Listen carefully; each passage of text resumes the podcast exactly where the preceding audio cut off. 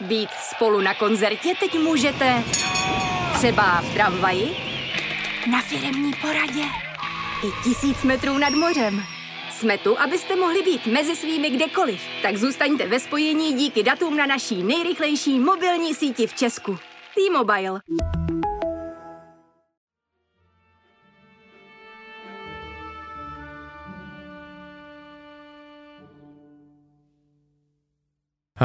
Dobrý den, vítám všechny u nového podcastu, eh, který, ve kterém si budu povídat eh, s lidmi, které znám, eh, kterým věřím, částečně s kamarády, o věcech, ve kterých se úplně necítím odborně zdatný. Zajímá mě strašně moc věcí, o některých něco málo vím, o některých něco víc a o těch, o kterých toho vím míň, tak si vždycky budu povídat s někým, komu důvěřuju, že to, co říká, má hlavu a patu. Možná bych měl říct úplně na úvod, proč se ten podcast jmenuje tak, jak se jmenuje. Je to zkratka. Ve skutečnosti celý ten název by měl znít hlas volajícího na poušti. Jako taková připomínka toho, že občas člověk má pocit, že o něčem křičí, co by se mohlo stát a není tomu věnovaná dostatečná pozornost. Tak teďka tady budeme křičet dneska společně. Mým prvním hostem je Martin Pacovský, protože se budeme bavit o energetice Martin toho energetice hodně ví a energetika, když to takhle říkám, je strašně široký pojem. My bychom tady mohli sedět s x dalšíma lidma a x hodin, což by asi nikoho kromě nás nebavilo. Takže my se dneska budeme bavit o energetice, která se bezprostředně týká nás, kteří žijeme v České republice. Martin toho ví hodně o energetice jako tý elektrický, jestli to říkám správně, protože má za sebou uh, nějakou manažerskou zkušenost poměrně vysokých pozic v rámci Česu, a hlavně v takových relativně divočejších zemích. A má za sebou teďka i čerstvou zkušenost, pokud jde o plyn. Uhum. Ve volném čase se věnuje špivovarům, což s energetikou má asi nějakou spojitost minimálně pokud jde o ceny, že ti to mluví do biznisu. Zapomněl jsem na něco? Myslím, že to je všechno. Ahoj. ahoj. ahoj. Díky, že jsi udělal čas. Já se přiznám, že mě energetika vždycky zajímala spíš z toho pohledu, jaký případně zničit protivníkovi nebo jaký ochránit tu vlastní před případným protivníkem. Pochopil jsem, možná jako spousta jiných lidí, teprve s loňským rokem a s tou velkou energetickou krizí, že energetika nemusí být přímo fyzicky zničená, aby to dokázalo zamávat s celou společností. Hmm. A že jsme jí možná nevěnovali dostatečnou pozornost. Nevím, jestli teď mluvím o společnosti nebo i o politicích. Ehm, možná teď jsme jí věnovali zase pozornosti příliš a proto bych si rád pár věcí nechal vysvětlit a když už to budeš vysvětlovat mě, tak třeba to bude zajímat i pár hmm. dalších lidí. Ehm, je to tak, že vlastně energetická bezpečnost není čistě jenom o tom, jestli to rozbiju nebo nerozbiju, ale i o tom, že jsem schopný tu energii dodávat za nějakou cenu, kterou unese ta společnost. To znamená, že lidi nebudou mít potřebu jít do ulic eh, a, a s vidlema. A nebo je to i o tom, že musím být schopný zajistit eh, tu energii v určitých objemech tak, abych zajistil tu energetickou bezpečnost?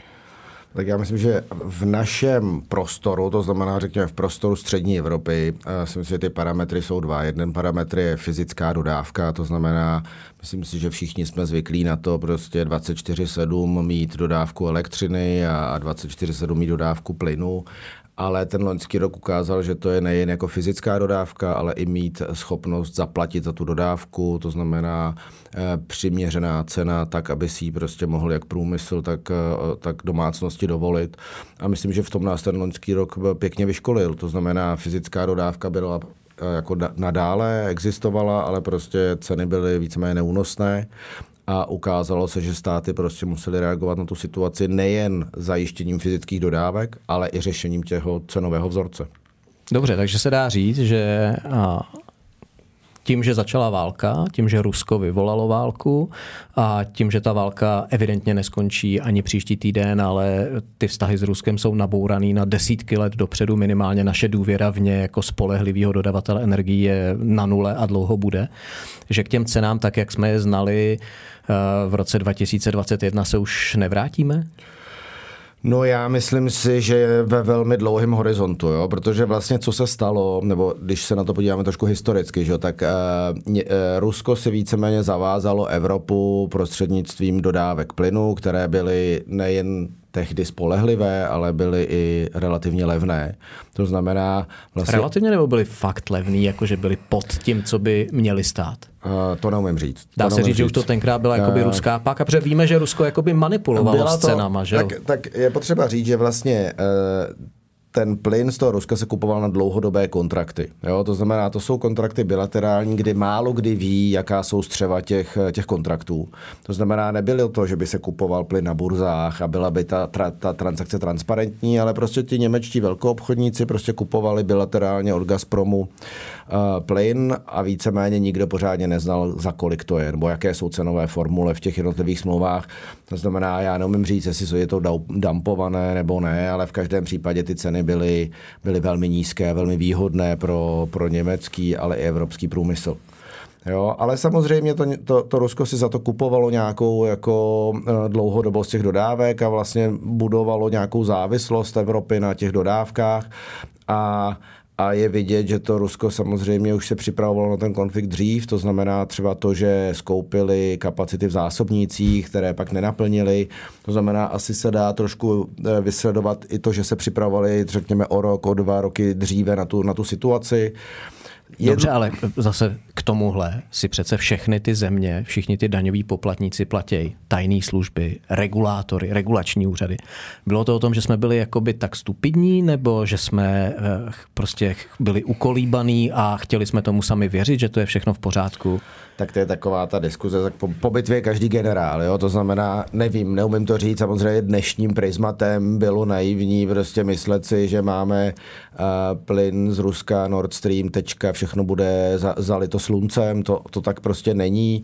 A Um, a můžeme teď o tom spekulovat, proč to tak bylo a nebylo a, a kdo zatím byl a kdo zatím nebyl. Prostě je to tak, že prostě Rusko si koupilo Evropu za, za levné dodávky plynu. Na druhou stranu já teda velmi oceňuji, jak v momentě přerušení těch dodávek zase Evropa byla schopná rychle přesměrovat veškeré dodávky prostě do toho LNG sektoru. A já bych se na to spíš díval ne negativně, co bylo špatně, ale co se zase jako povedlo. A myslím si, že třeba to, že vlastně ten plyn byl, byl po celou topnou sezónu a, a vlastně i v momentě, kdy ten Nord Stream úplně se odstřihnul, tak Evropa byla schopná pokrýt spotřebu uh, plynu vlastně ze dne na den. Jo, nebo z roku na to rok. Já, to, to já, si myslím, já, že je dobře. To já souhlasím s tebou v tom, že ta reakce Evropy, která často bývá tragická na celou řadu věcí, tak v tomhle případě opravdu zafungovala a reakce třeba Německa, kde bylo najednou schopný, jasně nebyla to výstavba plynových terminálů na zemi, ale byla to minimálně výstavba třeba nějakých trubek eh, k těm eh, terminálům, které jsou na moři, mm-hmm. ale i tak eh, Němci dokázali, že najednou ty rozhodovací procesy, vyřešení všech různých námitek různých ekologů, aktivistů nebo placených lobbystů, že dokážou vyřešit velice rychle. To, to jako určitě souhlasím. Já spíš o tom mluvím proto, eh, že když tehdy na to nikdo neupozornil, tak tím, že se přesouváme u plynu k LNG, což asi je v tuhle mm. chvíli jediná možnost, tak eh, jestli si tím nebudujeme jakoby jinou závislost, která se nám může v budoucnu stejně jakoby vymstít. Jo? Protože když si vemeš, ne všichni dodavatelé toho LNG plynu jsou země, eh, kde máme taky stoprocentní jistotu, hmm. že to nevyužijou v rámci třeba svého nějakého politického tlaku a podobně tak výhoda toho LNG je, že to je jako velmi likvidní forma dodávky. Jo.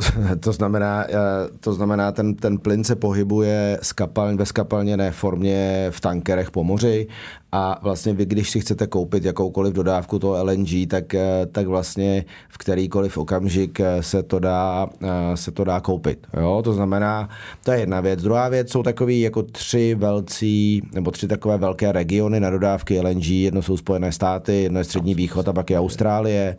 A to znamená, ty dodávky jsou jako velmi diverzifikované. To znamená, v momentě, kdy vy máte terminál a nějakou Eh, takzvanou regasifikační kapacitu, to znamená, jak z toho kapalného skupenství udělat zase to plyné.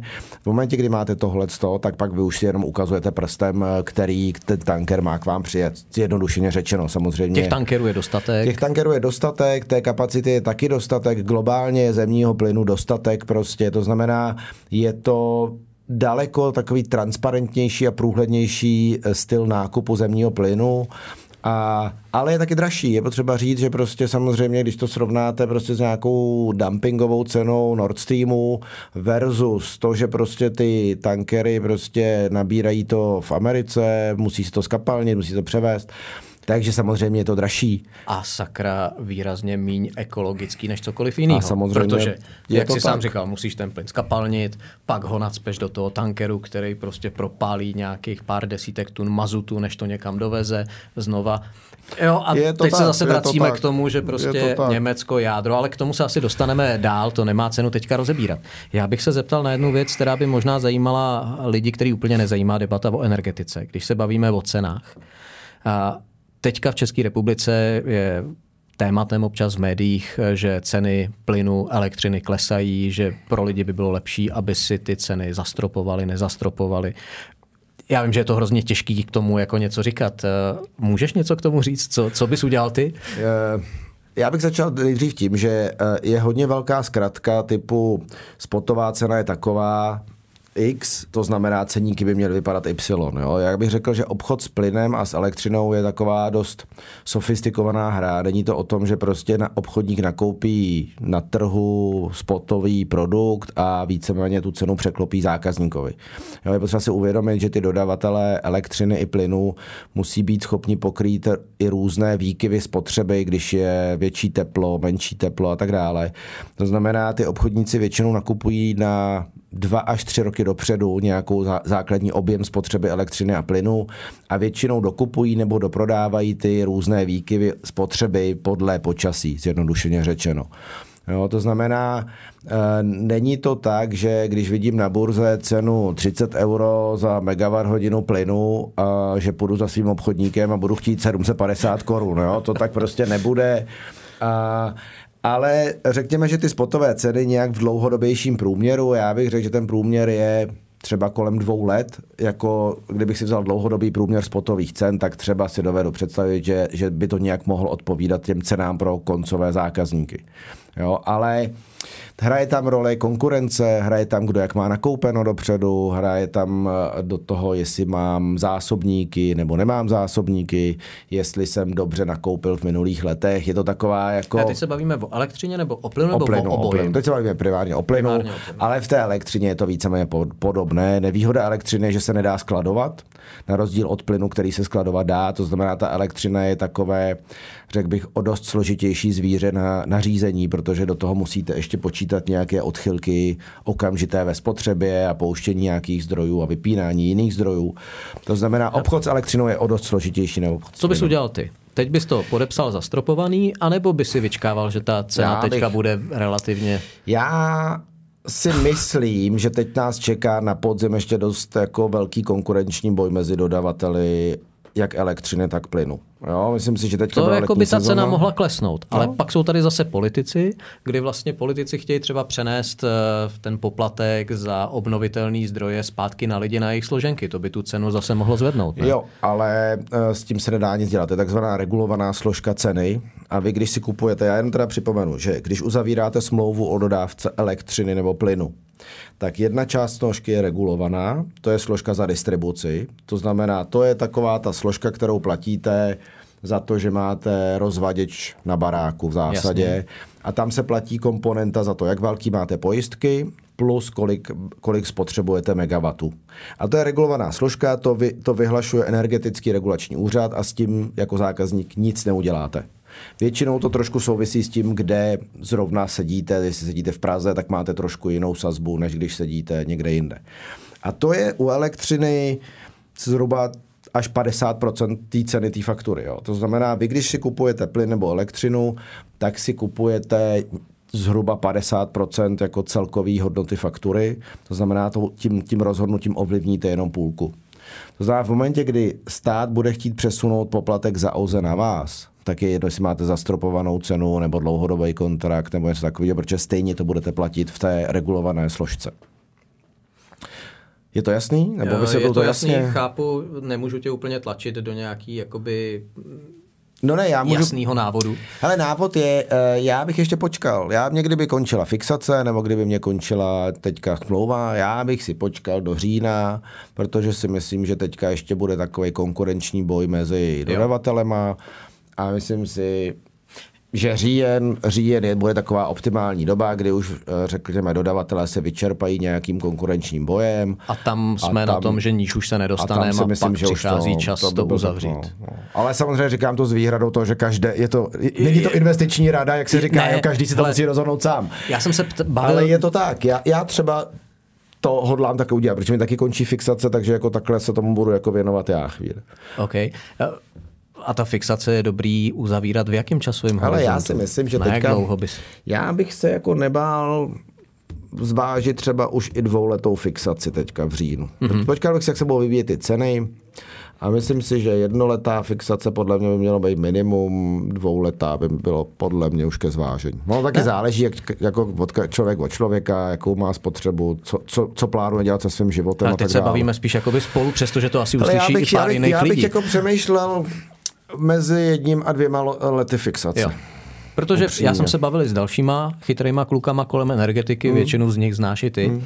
A ty mi říkali jednu věc, kterou nechtějí říct nikde jakoby veřejně. Říkají, cena energií je něco jako ruleta. Tam vlastně to, no. to nemůžeš trefit, protože prostě, eh, já říkám, ale teď máš nějaký výhled. A on říká, ale ty výhledy prostě zítra může někdo přijít a vymyslet baterku, do který ty prostě nadspeš energii a v tu chvíli úplně změníš celý trh. V tu chvíli prostě si každý dá soláry na domeček a utáhne to a to si dá třeba i průmysl. Vlastně to, to jsou takový faktory. Pak do toho se promítají politický faktory, že někomu zase rupne v kouli, tak jako kdysi Němců s, s jádrem a prostě někdo politicky protlačí, že nějaký ze zdrojů si úmyslně sami zakážeme a pak se budeme divit. Takže proto tě jako jo, nechci do ničeho jo, jakoby jo. jasně danýho tlačit. A možná ještě poslední k tomuhle tématu. Eh, dneska už je tady ta doba, protože vím, že ta návratnost se vždycky odvíjí od ceny mm. té energie. Mm. Je tady už ta doba, kdy se fakt vyplatí si na domeček, ten, kdo ho má, dát soláry? Je tam už ta návratnost? Ale tak ta, jako ta návratnost je teďka, řekněme, mezi še, 6 a 8 lety. Loni, když byly ty ceny, to jako na tom toplu, tak ta návratnost byla třeba 3 roky, jo, že jo? jo, to je... jo, jo. Takhle, já jsem takový zastánce toho, že když mám volnou střechu a mám dům, tak si myslím, že ty soláry s baterkou by tam měly být. Jo. Ono, jedna věc je, že to má nějakou navratnost, to je to taky o nějaké soběstačnosti, prostě je to o nějakém jako obecném přístupu eh, k využívání prostě jako řekněme e, energií obecně. Já si myslím, že ta návratnost je třeba kolem 6 let v současném. No, záleží, jestli je dotace, není dotace, někdy ty dotační programy jsou, někdy ty dotační programy nejsou ale já bych řekl, že prostě mít uh, malý solár, malou baterku, že by měl být jako standard, protože to si myslím, že, eh, že jako rozumnou návratnost má. Super, ale je to o tom, že si snížíš cenu energie. Nikdy to není o tom, že by si byl úplně soběstačný jakoby v ostrovním řešení, že nepotřebuješ. Tak záleží, jak, jak velký hardcoreista seš samozřejmě. Jako je to vždycky o tom, jak, jak si člověk jako uspůsobí svoji spotřebu. Já si myslím, že když eh, člověk bude chodit brzy spát a, a nebude prát v noci, ale bude prát přes den a, a když nebude svítit, tak prostě nebude prát. Jako já si myslím, že na závěr my jsme ještě nevypotřebovali ten potenciál úpravy vlastně našeho denního režimu eh, s ohledem na eh, ceny energií nebo na to, jestli prostě slunce svítí nebo nesvítí. Já si myslím, že velký potenciál je takzvaně, tomu se říká demand side management, to znamená zákazníci se teďka snaží jako optimalizovat prostě, jestli mám solár, nemám solár. Ale podle mě druhý takový jako nevyužitý potenciál je úprava, úprava fungování domácnosti. Jo? To znamená, Uh, možná to je o tom, že prostě si opravdu prát přes den, když svítí slunce. Nebo nevím, budu mít prostě menší žárovky. Jo. To znamená, já si myslím, že může být ostrovní provoz, a myslím si, že to je o úpravě fungování prostě domácnosti. To zase jako já bych neřekl, že to je jako, že to nejde. Hele, a teď mě napadlo něco. V zimě budeš mít problém. V zimě budeš mít asi v těchto zeměpisných šířkách vždycky problém. Ještě budeš mít no. pasivní dům, no tak možná, že to jde taky. No. Nebo můžeš jezdit na takovém tom rotopedu a vyrábět si elektřinu ano, sám. můžeš přestěhovat někam na, na zimu do tepla. Hele, uh, ty jsi donedávna šefoval jednomu z největších hráčů tady s plynem, Pražská hmm. plynárenská. Uh, bavíme se o nějaký úpravě, tohle my dva asi jsme oba dva jako hodně liberálně zaměřený lidi, takže mm. umíme si představit, že každý by měl upravovat režim podle toho, jak sám chce, mm. ne, že mu ho někdo mm. říká, ale někdy, když je krize, tak to musí upravit někdo zvenčí. Mm. Uh, když jsme říkali, že Evropa tu krizi, nedostatek plynu loni zvládla, hmm. tak možná asi bychom měli říct i B, vlastně, že ta zima nebyla zase tak hardkorová, jak by hmm. mohla být. Hmm. Takže kromě toho, že Evropa reagovala rychle, tak jsme měli i štěstí v tom, že ty teploty neklesly hmm. tam, kde obyčejně v zimě klesají. Hmm. Uh, myslíš si, že tuhle zimu na to jsme jako Česká republika připravená líp? Já myslím, že jsme připraveni líp. Za A jsme připraveni líp, že e, tím, že byla loňská zima e, mírná, tak ty zásobníky na plyn zůstaly z velké části nevyčerpané, to znamená o to rychleji se naplnily, ty kapacity zásobníků jsou v Evropě skoro 100%, to znamená, řekl bych, technicky a z pohledu jako zásob plynu na, zem, na zimu, tak jsme velmi dobře připraveni jako Evropa. Současně ty Evropani jako opravdu začali šetřit. Jo? Můžeme se bavit o tom, jestli třeba teďka šetří méně než loni, ale prostě těch 15% spotřeby plynu se přes tu evropskou spotřebu jako ušetřilo. Tak někteří šetřit chtěli, protože nechtěli platit a někteří šetřit museli, protože prostě už, eh, tak, teď se bavím tak, o průmyslu, tak. kdy prostě udržet v provozu pece na sklo a podobně prostě už bylo ekonomicky ne, nesmyslný. Ne, je to tak, je to tak tak, ale prostě realita je taková, že těch 15% se ušetřilo. A dovedu si představit, že kdyby byla nějaká jako opravdu velmi tuhá zima nebo nějaká krize nebo něco, tak samozřejmě je to přesvědčování té veřejnosti o nutnosti úspor bude daleko rychlejší, protože vlastně všichni jako rozumí tomu, té situaci a té urgenci. Jo? To znamená, já si myslím, že není to jenom o tom, eh, jako jestli technicky ten plyn máme, ale to o tom, že už existují i ty, uh, ty možnosti toho zastropování, to znamená už i ta cenová jako formule je jako vymyšlená a je, a je existující a je i ta informovanost té veřejnosti, která to vlastně chápe, že to může být problém. Jo? To znamená, když bude měsíc minus 20 stupňů, tak asi si myslím, že všichni jsme schopní pochopit, jako, co máme dělat. Jo? To třeba loni nebylo a myslím si, že eh, já jsem jako velmi optimistický v tom, že, že vlastně celá ta společnost je taková jako dost uh, dospělejší v tomhle. Chtěl bych tomu věřit, protože loni ta diskuze byla opravdu taková někdy až dětinská, kdy na jedné straně prostě byly výkřiky takových těch různých proruských noků, všichni umrznem, pokud nepůjdeme odprosit Putina na kolenou. Na druhé straně spektra byly prostě politické prohlášení, tak si vezmeme dva svetry. Eh, ty dva svetry asi tu sklářskou pec fakt jako neutáhnou. Je to tak. Že jo? Je to tak. Uh, když jsme mluvili o tom, že se můžeme dobrovolně nastavit režim, a to je skutečně o tom, jestli chci ušetřit peníze, nechci hmm. ušetřit peníze, uh, když je nutný zasáhnout silově. Eh, dá se říct, eh, že jste byli připraveni v té loňské zimě jako začít odpojovat, eh, kdyby ten plyn fakt nebyl? Jo, já myslím, že zrovna loni v létě jsme měli takovou jako tu nejsložitější diskuzi na téma, co se stane, když. A to se diskutuje, nebo to už jsou jasně daný plány, že víme, tohohle vypneme prvního, druhého? Víme, víme. Jako máme to, jako máme Česká to, republika já, jako já musím říct, že Uh, jak bych to řekl, že mě vlastně jako uklidňuje, že ty plány jsou. Jo? Ty plány nejsou jako veselé čtení, ale myslím si, že ten stát a, a i distributoři energií a vlastně všichni, kteří se jako účastní uh, jako procesu dodávek energií v Česku, vlastně mají rozmyšleno, co se stane, když. Jo? A teďka ta diskuze samozřejmě byla, co se stane, když nepoteče plyn dva dny, co se stane, když nepoteče týden, když měsíc. Pak se diskutovalo, jestli se potenciálně má odpojovat dřív průmysl nebo domácnosti, nebo... Kdo se má odpojovat dřív? Průmysl nebo domácnost? Já to nemůžu nějak takhle úplně uh, specifikovat, ale existuje vyhláška, která říká, že, že jsou jisté regulační stupně a podle toho se jako odpojuje. Zatím to vypadá tak, že se odpojí nejdřív průmysl až na konec domácnosti. Ty, a... tohle bych nechtěl rozhodovat. Není, já taky bych to nechtěl rozhodovat. Já bych taky Protože nechtěl když rozhodovat. odpojíš průmysl, nemáš výnosy z daní, že jo? Je jako to ten stát nebude tak, mít peníze na ten. Je to tak, je to tak. Jako, rozhodně to není jako jednoduchá diskuze diskuze, ale ta vyhláška existuje. Ta vyhláška existuje, jako dá se říct, dlouho?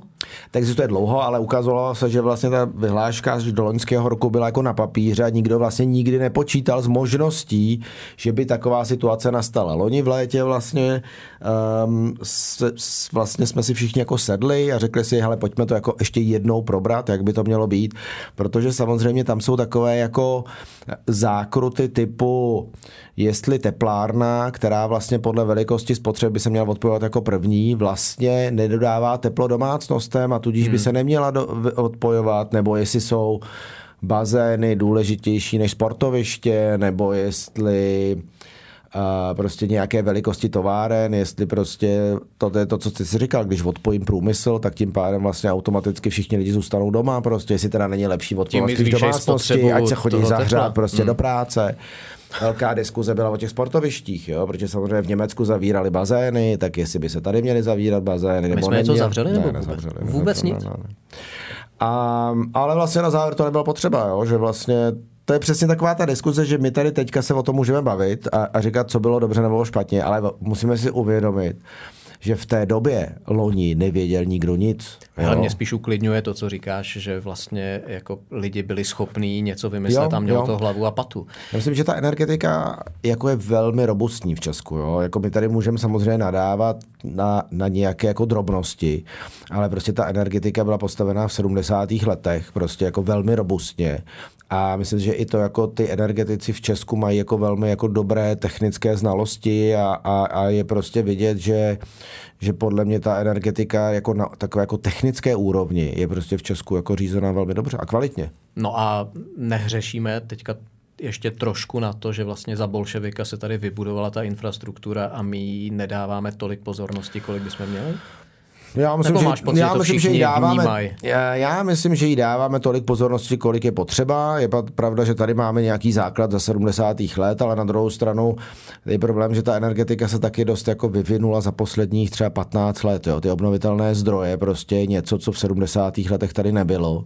To znamená, ta energetická soustava je postavená na tom, že je prostě pár velkých zdrojů, pár velkých spotřebitelů a mezi tím nějaký domácnosti. Jo. Teďka ta, ta topologie se mění tak, že vlastně má relativně velké množství i menších výrobců, že jo, fotovoltaiky, do toho prostě ty přetoky jsou nejen od výroby ke spotřebitelům, ale někdy od spotřebitelů zpátky. Takže já bych řekl, že ta energetika prostě potřebuje nějakou jako změnu, ale i tak si myslím, že je prostě velmi robustní. Jako já bych se jako rozhodně nebál o energetickou bezpečnost České republiky, protože prostě my tady tu historii a tu znalost máme. My jo, ale občas naši sousedi dělají ideologicky rozhodnutí tý, eh, jo, ideologické jo. rozhodnutí, eh, který ve finále mají dopady na nás. To je protože, pravda. co jako si budeme povídat, energetiky... Česká republika jakoby je eh, hospodářsky, ekonomicky spíš jedna ze spolkových zemí. Než... Je to tak, je to tak a je pravda, že to na nás má jako velký, velký dopady a určitě to na nás jako velký dopady nadále mít bude. No tak stačí, když foukne v severním Německu, no tak samozřejmě ty záporné ceny jsou i tady v Česku. A my je musíme akceptovat, jakoby ty přetoky Eh, tak přece Němci to, technické řešení. Ty můžeš, když moc fouká tu elektrárnu, dneska můžeš vypnout, eh, když moc svítí, ten solár se dá odpojit, no. ale chápu, že u těch starých smluv, kdy vlastně se to uzavíralo tak, že se bude odebírat vždycky, tak to asi ten distributor ale úplně já odpojit myslím, nemůže. Že to je, to je taková jako složitá úvaha. Jo? Jako, vždycky je to jako něco za něco. Jo? Tak samozřejmě můžeme se tady snažit od toho Německa odpojit. Na druhou stranu my bereme z Německa ten plyn. Jo? To znamená, já si myslím, že hodně to, že Němci podpořili Česko v dodávkách plynu v tom loňském roce, je hlavně díky tomu, že se od nás berou elektřinu. Jo? To znamená, jako řekl bych, že my se v takovém jako dobrým slova smyslu držíme vzájemně pod krkem a, a to vede k takový jako celkem jako jednotnému přístupu k řešení nějakých krizí. jako vyvážený partnerství, že se držíme pod krkem stejně? Jo, myslím, že jo. Myslím, že jo. Mně to přijde jako vyvážený. Jo? Tak samozřejmě asi různí lidi na to můžou mít různý názor, ale zejména v té klinové krizi loni hmm. ty Němci opravdu, i když nemuseli, tak nám dodali ten plyn, který byl nasmlouvaný pro Česko a i za ceny, které byly do, domluvený dlouho před ruskou krizí. Jo? To znamená, ty Němci tak, zaplatili jasně, velkou ale musíme část brát problému. i ten pohled, že třeba velká část průmyslu nebo ta zásadní, která tvoří významnou část HDP téhle země, je vlastněná německýma firmama, jsou tady exponované německé banky. Hmm. Jo, ono je to, jo, jo, ta, ta no, závislost no. je, i když, i když se to nezdá, možná ta naše závislost na Německu a částečně to, co Německo nainvestovalo tady, je nutí hmm. se na nás hmm. dívat trochu jinak. Uh, v dnešním světě my nemáme asi šanci už být nějakým způsobem energeticky soběstační. My jsme vlastně nebyli ani nikdy v minulosti, že jo? No, tak Na já... ruském plynu, tehdy sovětským, jsme byli závislí. Tak Česko vyjma uhlí vlastně nic nemá, že? žádný jako energetický, uh, uh, energetický primární zdroje. To znamená, jako z tohoto pohledu to tak je, ale ten svět je stejně propojený, takže jako Eh, já si myslím, že my bychom měli být soběstační ve výrobě energií, byť samozřejmě plyn budeme dovážet, no tak to je jako realita. Hele, a můžeme být soběstační, protože když jsem se o tom bavil zase s někým chytřejším, hmm. než jsem já, eh, tak jsme narazili na to, že tady vznikl zákon, který vlastně urychluje možnost výstavby liniových staveb, což nejsou jenom železnice, dálnice, ale jsou to třeba i elektrické vedení, mm-hmm. které jsou zásadní. Mm-hmm. Ale ten zákon nepamatuje na zrychlenou možnost výstavby energetických zdrojů. A když jsme se bavili spolu, uh, někdy minulý týden, uh, tak jsme se bavili o uhlí. A ty jsi mi vlastně říkal, že uhlí by tady tak jako tak došlo. Takže mm. vlastně je to zdroj, o který přijdeme. Mm. Uh, jsme schopni rychle postavit něco, čím nahradíme výpadek těch uhelných elektráren? Plynovky. Já, já, jsem, já jsem přesvědčený o tom, že nás tady čeká nějaká jako eh, dost velká renesance plynových zdrojů, protože eh, samozřejmě na těch lokalitách, kde jsou v současné době uhelné elektrárny, se dají postavit plynové elektrárny a, a ta technologie těch plynových elektráren je celkem jako jednoduchá a standardizovaná. Eh, to znamená, není to věc, která je nějaká jako složitá. Jo? A a já, já si myslím, že tohle je cesta, jako jak překrýt, jakoby, řekněme, tu, tu dobu, než se dostaví jádro. A současně jako bude končit to uhlí, tak ty plynovky jsem přesvědčený, je cesta, jako jak, jak Chápu, se že plynovka se postaví rychle, protože nemusím dělat eh, územní plán a podobně, protože tím nahrazuju vlastně no, když jeden to bude v těch zdroj. lokalitách, když to bude v té lokalitě. Tak, tak, tak, asi se jako A ty výrobci permity... na to jsou připravení? Ale, protože já to vím zase od těch zbrojařů, jo. že dneska, když přijdeš a řekneš, hele, já chci dodat linku, na který budu vyrábět dělostřelecký granáty, tak ten výrobce ti řekne, jo, super, přijď za 15 let, Ale teď souhlasím. jsem vyblokovaný. Je to jako globálně pre, nevím, 5-6 výrobců těch eh, technologií, jako nějakých jako spolehlivých. A věřím tomu, že samozřejmě stejný, stejný nápad jako stavět plynovky bude mít teďka celá Evropa. Takže samozřejmě je to úvaha, já jako nejsem uh, nějaký investiční, uh, jak bych to řekl, expert, takže nevím, jaký je lead time na dodání plynovky ale věřím tomu, že to může být úzké hrdlo, to jako v každém případě. A ještě samozřejmě spoustu těch výrobců s očekáváním Green Dealu vlastně snížilo své kapacity, protože samozřejmě ještě před dvěma lety by tady se nikdo vůbec netrouf říct stavba plynové elektrárny. Teďka ta situace je o 180 stupňů jinak. Kdy no. přijde no. jakoby ten bod zlomu, kdy vlastně ty uhelky finálně skončí? Ale Protože teď říká... se mluví o tom, že, že udržíme v provozu díl Německo, který že jo, kvůli CO2 uh, eh, zrušilo svoje jaderky, které k tomu nějak nepřispívali, tak teď teďka jede většinově na uhlí. No, je to uh, tak, no. Jak Ale to ještě vydrží? rokem 2030, 2033, 2035, on to záleží nejen na tom, jestli to uhlí fyzicky je, ale i na těch podmínkách, um, jaké stát udělá pro prodej té elektřiny z toho uhlí v zásadě. No. Tak uh, ale... To jsme zase u toho věštění té ceny dopředu. Přesně, že? Jo, jo, jo. Já si myslím, že teďka na úrovni vlastně Evropské komise běží diskuze o takzvaných kapacitních platbách. To znamená, já jenom připomenu, že v současné době, když máte elektrárnu, tak dostáváte peníze za to, že prodáte megawatt hodiny, které vyrobíte. Ale bohužel ta ta nová energetika postavená na obnovitelných zdrojích potřebuje mít e- elektrárny, které stojí, nic nevyrábějí a jsou jenom připraveny na to, že v případě, když zajde slunce, tak se pustí. To znamená, vy jako investor byste určitě neinvestoval do, do elektrárny, která stojí, když vám za to stání nebude nikdo nic platit. Jo, to znamená, Evropská komise vymýšlí systém jak pro plynovky a zřejmě i o některé, o některé, na některé uhelné elektrárny bude vám dávat takzvanou kapacitní platbu. To znamená, budete dostávat nějaký poplatek za to, že tu elektrárnu máte. Jo? Ale je to prostě pod nějaké změně té, té regulace. A to mně přijde úplně šílený. Já jsem se dozvěděl, že existují taky platby za to, že jsi připravený odebrat jo, elektřinu, jo, kterou jo, nikdo nechce. Jo, jo, jo. Že vlastně u tepláren existuje něco jako gigantická rychlovarná konvice, a že když někdo má moc elektriky, tak to do té konvice No, jasně. pošle, tam to ohřeje úplně šíleně neekonomicky a neekologicky jakoby Ale to vodu já říkám, a že- tu pouští jo, ven. jo. A je to o tom, že jsme si tak tu energetiku přeregulovali, že vlastně dneska musíme dotovat eh, to, že elektřinu někdo nevyrábí, dotovat, že ji někdo vyrábí, dotovat, že ji někdo jakoby, eh, aniž by ji potřeboval, eh, spálí. Hele, Je tady cesta zpátky nebo není už? Asi si myslím, že se dost oddělila regulace a takové nějaké jako politické zadání od fyzikálních zákonů. Jo, jakože že prostě eh, ty, eh, ty fyzikální zákony prostě nepřetlačí nikdo žádnou regulací A ideologii. A ideologii, jo, a Hmm. že prostě to, že fotovoltaika vyrábí jenom když svítí slunce, prostě je realita. A to, že lidi chtějí prostě svítit v noci a že prostě v zimě je zima, musíte topit, prostě přitom nesvítí slunce, prostě je jako realita. A, a samozřejmě prostě přetlačit tohleto regulací prostě nejde, nebo za cenu prostě obrovských nákladů. Jo, tak jako, uh, ale prostě fyzika je fyzika. To se jednoznačně shodneme. No, já Jo. mám trošku pocit, že i eh, když se bavíme o vysokých cenách energií, tak oni by mohli být i nižší.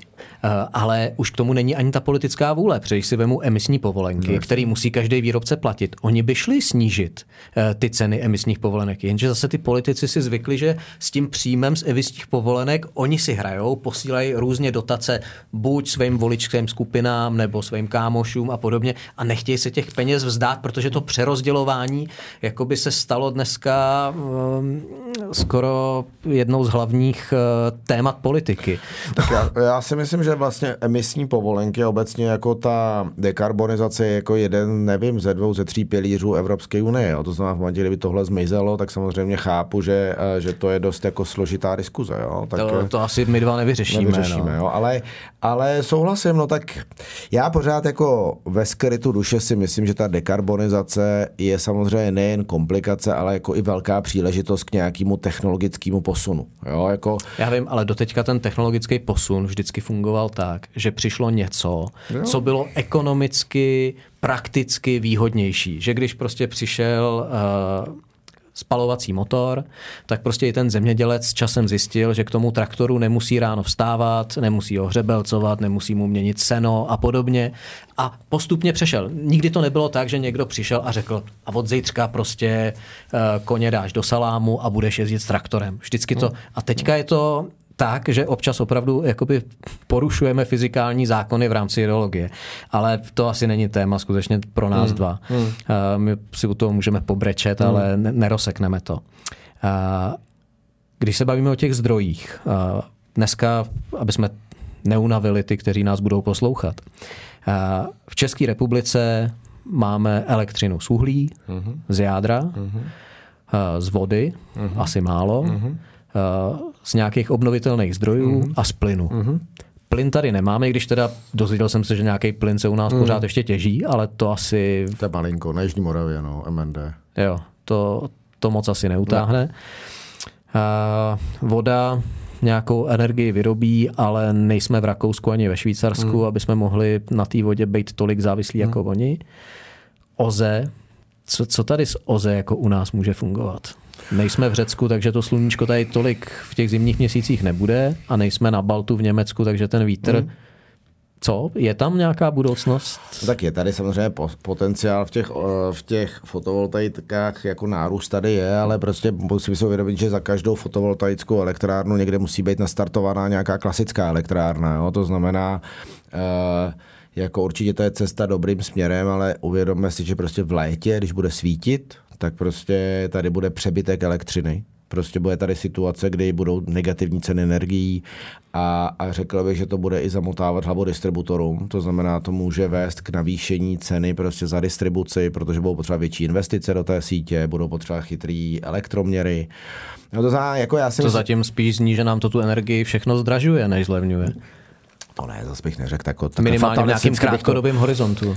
Některé komponenty dodávky elektřiny to může zdražovat, ale myslím si, že samozřejmě v létě ta elektřina může být jako relativně levná zase. No. Ale, ale znova říkám, jako musíme si uvědomit, že za každou fotovoltaiku někde musí být připravená elektrárna, která je schopná prostě vyrábět, když Ale nejde. která najde na písknutí. která nejde Což plyn. není jádro. Což není jádro, Což ano. je jenom voda Plyn a plyn. plyn. A u nás voda ani ne, to spíš ten plyn. Jako.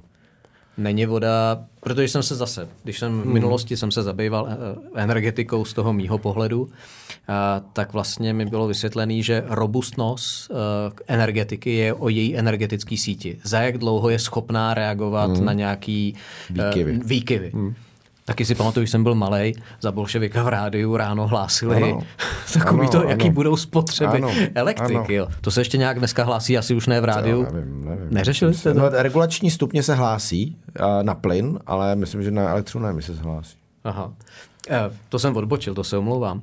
A vlastně ta robustnost té energetické sítě je o tom, jak rychle dokáže najet na plný výkon. A vlastně nejlepší způsob ukládání elektrické energie, který je zatím Ano. známý, jsou ty vodní přečerpávací Ano, elektrárny. Ano, dlouhé stráně. No, U nás. Jsme schopní tady ještě nějaký udělat? Dneska už to nemusí být tak, že musíš ten kopec vydlabat Ne, já- jako z vrchu, nemůžeš ho vydlabat zevnitř a schovat tu nádrž jako do kopce? No, ale nejsem expert na přečerpávací vodní elektrárny. Jsou tady nějaký projekty v Krušných horách. Nevím, jak moc by jako ochránci přírody byli rádi, kdyby viděli nějaké přečerpávací vodní elektrárny. Ale je to to Krušných- nejekologičtější skladování paliva, jaký známe, ne? Nevím, a ne, to, jako to určitě, to určitě, ale, ale prostě je to o tom, že to je dost velký zásah do té krajiny prostě a podle mě to je složitý to samozřejmě vypermitovat, na druhou stranu může to tak být, no. Nejsem k tomu nějaký dvakrát a jako optimistický. poslední, To ta plynovka je prostě jednodušší postavit. i z pohledu těch ekologů, že nebudou tak pindat. Nevím, já jsem se s ekologama nikdy nebavil na tohleto téma, tak to neumím říct, to neumím říct. Ale řekl bych, že i takovýto kivadlo a jako akceptovatelnosti různých technologií se posune směrem k tomu plynu, jo? že prostě je vidět, že i ty jako ekologové a taková to jako řekněme zelení ultras prostě chápou, že, že ten plyn je taková jako přechodová technologie mezi emisní a bezemisním světem, takže bych řekl, že to je takový jako relativně akceptovaná technologie. To znamená, já si myslím, že jako reálné, rychlé a relativně čisté řešení prostě energetické budoucnosti je, je ten plyn. plyn. Hmm. A jádro je teda dlouhodobý řešení? Jádro je určitě dlouhodobý řešení a myslím si, že jádro buduje jakou jako robustnost té dodávky z elektřiny, jo? protože je jasné, že budoucnost elektrifikace je jako zářná, protože budou si tepelní čerpadla, budou prostě elektrické auta a myslím si, že to jádro je v zásadě bezemisní, nebo je bezemisní Je? zdroj. Jo? Jádro je jako asi nejekologičtější ale zdroj, o kterém samozřejmě víme. prostě je to o tom, že tam je relativně prostě nějaká délka výstavby, je tam nějaká délka prostě toho zprovozňování.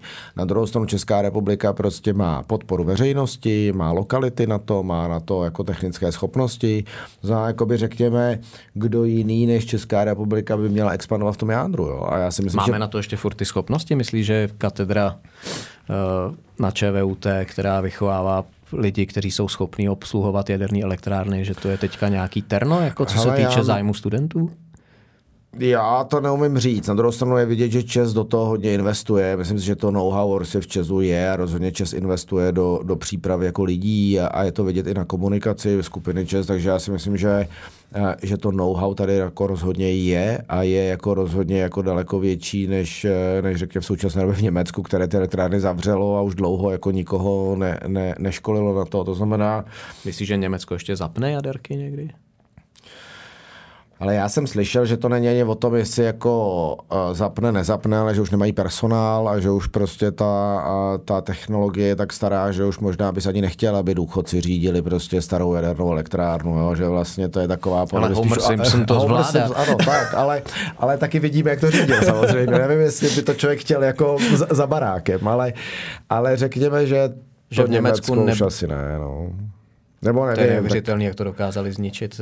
Německo dokázalo Siemens, jako patřil ke špičce v jaderné energetice. je to tak, no, je to tak, co na to říct. No, No, tak jako, dědictví Angely ale jejich- Merkel nás bude pronásledovat ještě mnoho desetiletí. Ale no. výhoda toho Německa je nesporně to Severní moře. Jo? A, ty, a ty, ty, ty větráky v Severním moři, prostě tam je relativně vysoký kapacitní faktor, to znamená, tam je relativně fouká průběžně a stále. To znamená samozřejmě tam ta masivní výstavba v tom Severním moře, v tom Valtu, prostě tomu Německu jako něco vyřeší. Jo. Ale rozhodně jim nevyřeší prostě stabilitu soustavy hmm. a, a rozhodně prostě to, že zavřeli ty jaderky asi z pohledu, jako myslím, že technici a energetici si rvou vlasy, když, když se o tom slyší.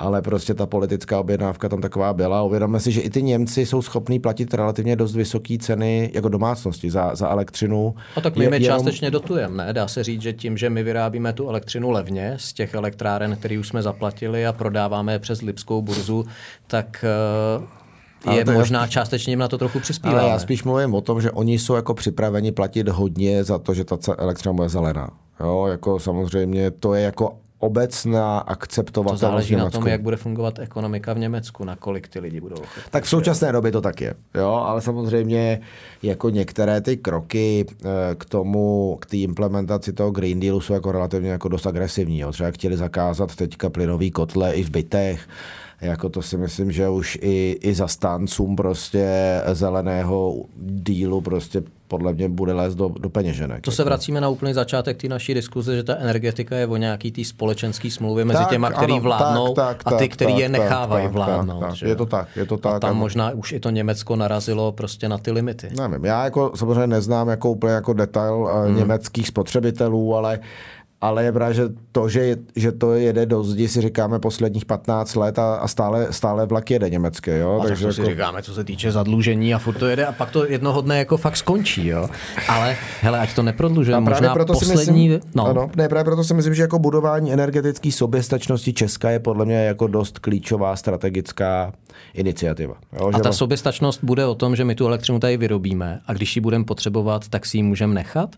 Nebo je to dneska na tom evropským propojeném trhu trhu daný tak, že ji musíme nabídnout na volném trhu a kdo dá víc, ten si ji koupí. Ale tak v současné době já si pořád myslím, že je dobrý mít nějaký rámec volného trhu. Jo? To znamená, řekl bych, že pohyb. Volný trh je super, ale já mám pocit, že v Evropě už je tak přeregulovaný, že já nevím, na kolik je volný. Ale já bych pořád řekl, že na to, jak ta krize vypadala složitá loni, takže z toho ta Evropa vybruslila relativně dobrý kompromis mezi regulací a trhem. Jo, protože samozřejmě, když ten trh nechali úplně bejt, tak ta elektřina může stát, nevím, 100 tisíc korun za megawatt hodinu v nějaký okamžiky. Jo. Takže já si pořád myslím, že to je rozumný kompromis. Jo. A, a někdy prostě to kivadlo se vychýlí jedným směrem k víc volnému trhu, někdy k míň. Ale myslím, že gro je mít tu elektřinu a mít schopností vyrobit. Jo, to jestli potom se prodá nebo neprodá, nebo spotřebuje, nebo spotřebuje, to je jako vedlejší diskuze. Jo. Ale prostě mít ty elektrárny a mít jistotu, že kdykoliv otočím vypínačem, tak budu mít jako elektřinu, nebo kdykoliv bude mrznout, tak budu mít teplo, je podle mě jako klíčový parametr té společenské smlouvy. Takže jo? když teď budeme po něčem volat, po politicích nebo po lidech, kteří to mají na starosti, tak by to mělo být volání eh, zrychlete přípravu výstavby nových jaderných bloků a přípravu plynových elektráren a jsme v pohodě? Hmm. Já si myslím, že i takhle to ale běží ta diskuze. Já si myslím, že ta, jako globálně ta diskuze v Česku mám pocit, že běží tím směrem. Bě, bě, běží víc k jádru a méně k tomu plynu. Myslím si, že jako um, bylo by asi fajn víc mluvit i o tom plynu, ale ten plyn vlastně není kontroverzní. Jo? Vlastně ten plyn je kde postavit, jak postavit, to si myslím, že v nějaký okamžik Ty říkáš, že začnou lidi stavět. ho dovést pořád? Jo, jo, jo, myslím si, že to je celkem jako business as usual ale myslím, že obecně prostě energetická soběstačnost a i takový, aby si jako všichni uvědomili, že ta cena není vždycky o tom, že chci mít nejlevnější energii. Já chci mít energii, která je kdykoliv k dispozici. A že ta energetická bezpečnost prostě něco stojí. To jako není to, že prostě když budu mít elektrinu za dvě koruny, a, ale budu jí mít jenom dva dny v týdnu, tak mi není k ničemu. To je stejný jako základní věci, které chceš od státu. Že jo? Chceš armádu, taky tě stojí prachy, taky relativně je v kasárnách, ale když ji pak potřebuješ a nemáš ji, no, tak jasně, seš v loji. No. Uh, Hele, nezní to tak špatně. Tak Já moc děkuji, že, že jsi udělal čas. Dobrý, tak jo, díky za pozvání. Díky a někdy nashledanou. Ahoj. ahoj. ahoj.